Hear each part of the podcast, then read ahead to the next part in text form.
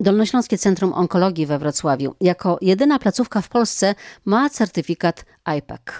Co to oznacza dla pacjentów? O tym dziś powiemy w radiowym oddziale ratunkowym. Dyrektor DCO Adam Maciejczyk przekonuje, że IPAC oznacza, że jest to szpital, który dobrze leczy. To było sprawdzane przez międzynarodowych ekspertów przez trzy lata. Cała ścieżka pacjenta od e, profilaktyki po kontrolę po leczeniu, nasze kontakty z e, pacjentami, w sposób komunikowania się, również czy zapewniamy im dostęp do informacji o opiece socjalnej. Bardzo szeroka kontrola, byliśmy zaskoczeni jak wiele rzeczy trzeba dodatkowo jeszcze poprawiać, żeby tą opiekę jak najlepszą świadczyć dla pacjenta. Także to też była dla nas nauka, nie tylko kontrola, to trwało 3 lata. Gdzie widać po tej kontroli plusy, a gdzie właśnie jeszcze coś, co trzeba poprawić? W jakich obszarach?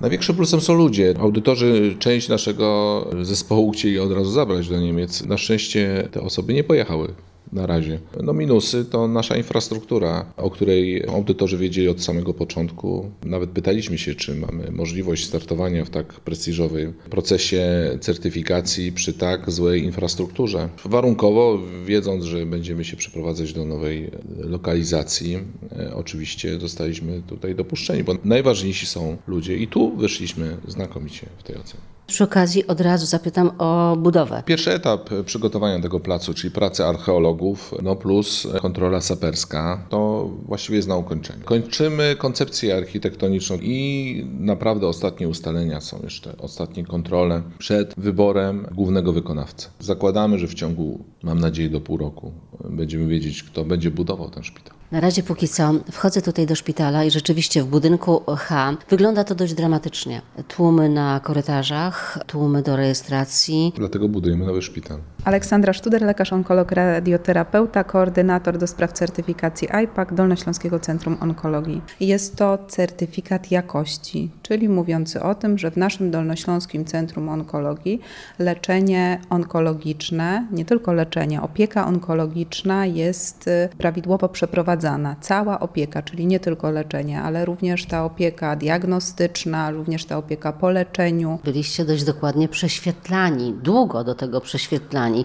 Jak to wyglądało? To było tak, że kontrolerzy telefonowali, rozmawiali z lekarzami, ale czy na przykład rozmawiali z pacjentami? Bezpośrednio z pacjentami nie, natomiast rozmawiali z nimi jakby przez organizację pacjentów, bo jednym z elementów certyfikacji była ścisła, podpisana i ustrukturyzowana współpraca z organizacjami pacjentów. Między innymi współpracowaliśmy bardzo ściśle z organizacją Europa Colon, taką można powiedzieć naprawdę mm, międzynarodową organizacją działającą w Polsce. Zapewniliśmy naszym pacjentom też to, że oni mieli dostęp na etapie diagnostyki i leczenia do organizacji pacjentów. Takie certyfikaty już ma ktoś w Polsce? To był pierwszy tego typu certyfikat w Polsce. Drugim pilotażowym centrum był słynny szpital Charité z Berlina. Również uzyskał taką samą certyfikację jak my. Poza tym, że możecie powiesić sobie taki dyplom, to co to oznacza dla Was, no i dla pacjentów? To przede wszystkim oznacza, że myśmy się bardzo dużo nauczyli. Nauczyliśmy się, że opieka onkologiczna powinna być obiektywnie oceniana. Sprawozdaliśmy 35 mierników jakości dotyczących raka jelita grubego i 21 dotyczących raka trzustki. Spełniliśmy je w ponad 80%, czyli w takim procencie, jak powinniśmy to zrobić. Odbieramy liczne telefony z chęcią współpracy, z chęcią innych lekarzy, którzy chcą się nauczyć tego, co myśmy się nauczyli w ciągu tych dwóch lat.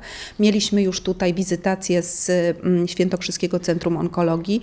Mieliśmy jeszcze za czasów trwania IPAC-a, jeszcze przed audytem, e, takie duże spotkanie również e, z Białostockim Centrum Onkologii i odbieramy naprawdę teraz liczne telefony ludzi takich trochę, jak ja muszę tutaj powiedzieć, pasjonatów jak my, e, gdzie my chcemy się tym doświadczeniem wymieniać i chcemy się tym doświadczeniem wymieniać nie tylko w Polsce, ale również w naszym regionie, bo my tu mnóstwo rzeczy przeorganizowaliśmy.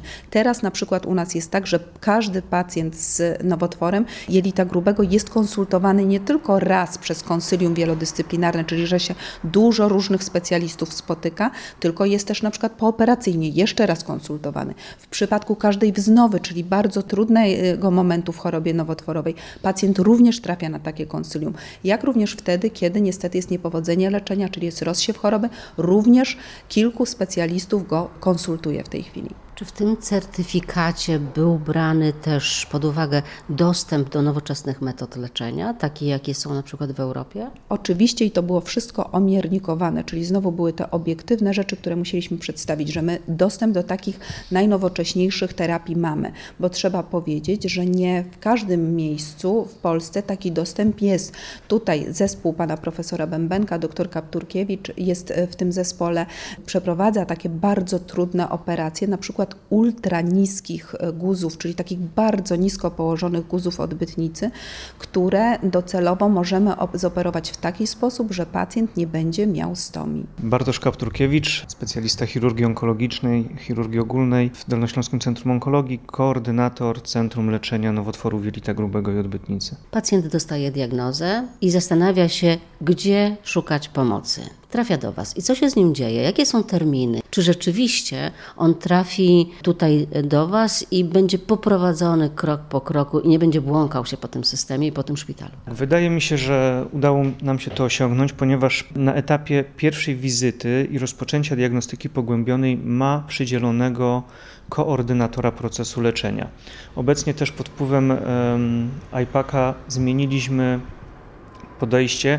Nie czekamy już do końca na wynik histopatologiczny, tylko w przypadku klinicznego rozpoznania raka rozpoczynamy diagnostykę pogłębioną po to, żeby jak najbardziej skrócić proces diagnostyczny. Koordynator pacjenta pomaga mu umówić terminy, dlatego że mamy świadomość, że pacjent w e, dużym budynku, w dużym kompleksie może się zgubić, może nie wiedzieć, gdzie ma się zgłosić, gdzie ma pójść, dlatego dostaje plik skierowań na badania, które są potrzebne do wykonania, zgłasza się do koordynatora, koordynator umawia mu terminy badań diagnostycznych, ale również od razu, od razu umawia mu wizytę kontrolną w gabinecie, która będzie pacjenta dopuszczała lub nie do, do konsylium. Jak wyglądają te terminy? Jak długo trzeba czekać? Ustawa i założenie programu DILO zakładają, że okres całej diagnostyki nie powinien przekroczyć 7 tygodni, natomiast diagnostyki pogłębionej 5 tygodni. Na potrzeby IPAC również musieliśmy jako jeden z mierników policzyć, ile trwa ta diagnostyka u nas Oczywiście dane, które możemy podać, są to dane średnie, czyli są, wiadomo, wychylenia skrajne. Ktoś ma dużo krócej, u kogoś ten termin y, wygląda dłużej. Natomiast według naszych y, danych średni czas pacjenta na całość diagnostyki pogłębionej, czyli wykonania rezonansów, tomografii i skierowania pacjenta na konsylium zajmuje około 13-14 dni. To termin jest, y, wydaje się, bardzo dobry. Następnie odbywa się konsylium w przypadku nowotworów przewodu pokarmowego. Te konsylia są e, w poniedziałki, w piątki, dwa razy w tygodniu. Obecnie planujemy ze względu na dużą ilość pacjentów prowadzenie trzeciego dnia i maksymalnie w ciągu dwóch tygodni od konsylium pacjent rozpoczyna leczenie i co ważne, według również naszych mierników, które policzyliśmy, prawie w 100% ten termin dwóch tygodni od konsylium jest u nas utrzymany. Skąd przyjeżdżają do Was pacjenci? Pewnie nie tylko z Wrocławia. Można powiedzieć, że z całego regionu, z całego Dolnego Śląska, bo no, rzeczywiście głównie w nowotworach jelita grubego i odbytnicy widzimy napływ pacjentów z całego regionu, ale ze względu właśnie na operację TATME, która jesteśmy jednym z niewielu ośrodków, który w ogóle wykonuje tę operację w Polsce, a na pewno jednym z naprawdę dwóch, trzech ośrodków, który wykonuje tę operację na dużą skalę. Procedura, o której mówiła doktor, pani, pani doktor no to tutaj mamy pacjentów e, z całej Polski, bardzo dużo osób z e, województwa świętokrzyskiego, ponieważ koledzy byli u nas na kursie, widzieli jak to robimy, wysyłają nam swoich pacjentów ale na te operacje również przyjeżdżają ludzie z Podlaskiego, z Pomorskiego, z Warszawy, prawie z całej Polski. Czym powinien się kierować pacjent, który szuka miejsca do leczenia? Ja oczywiście najchętniej powiedziała, że powinien się zgłosić do Dolnośląskiego Centrum Onkologii, bo ten szpital znam i ciężko byłoby mi inny rekomendować, ale tutaj chciałam podkreślić, że w ramach Krajowej Sieci Onkologicznej, pilotażu Krajowej Sieci Onkologicznej była stworzona infolinia i my również kierowaliśmy sami do innych ośrodków. Jeśli termin był gdzieś szybciej, to my tych pacjentów kierowaliśmy do ośrodków, z którymi współpracujemy. Jeśli chodzi o pilotaż, to mieliśmy mieliśmy 15 takich ośrodków, y, z którymi podpisaliśmy umowę.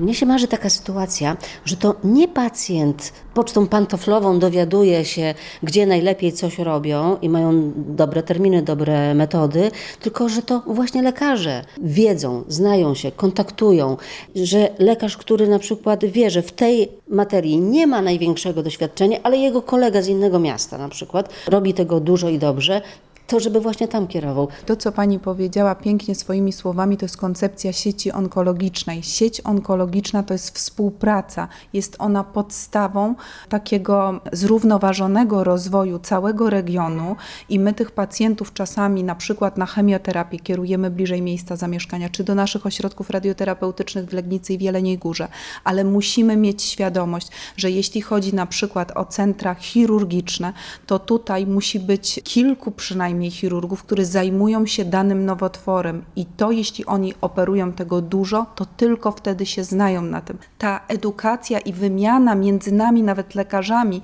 musi być i ta współpraca w ramach sieci. To, żebyśmy my też lekarze wiedzieli, gdzie tego pacjenta skierować, na przykład bliżej na chemioterapię, bliżej miejsca zamieszkania, bo on będzie miał 5 minut do tego szpitala i będzie mógł być wtedy w domu. I to jest absolutnie wartość konieczna działania sieci onkologicznej. Pacjenci chorzy na raka czekają na nowy szpital. Nowe DCO ma być gotowe do 2025 roku. Szacuje się, że budowa może pochłonąć ponad 700 milionów złotych. To wszystko na dziś w radiowym oddziale ratunkowym. Elżbieta Osowicz. Do usłyszenia.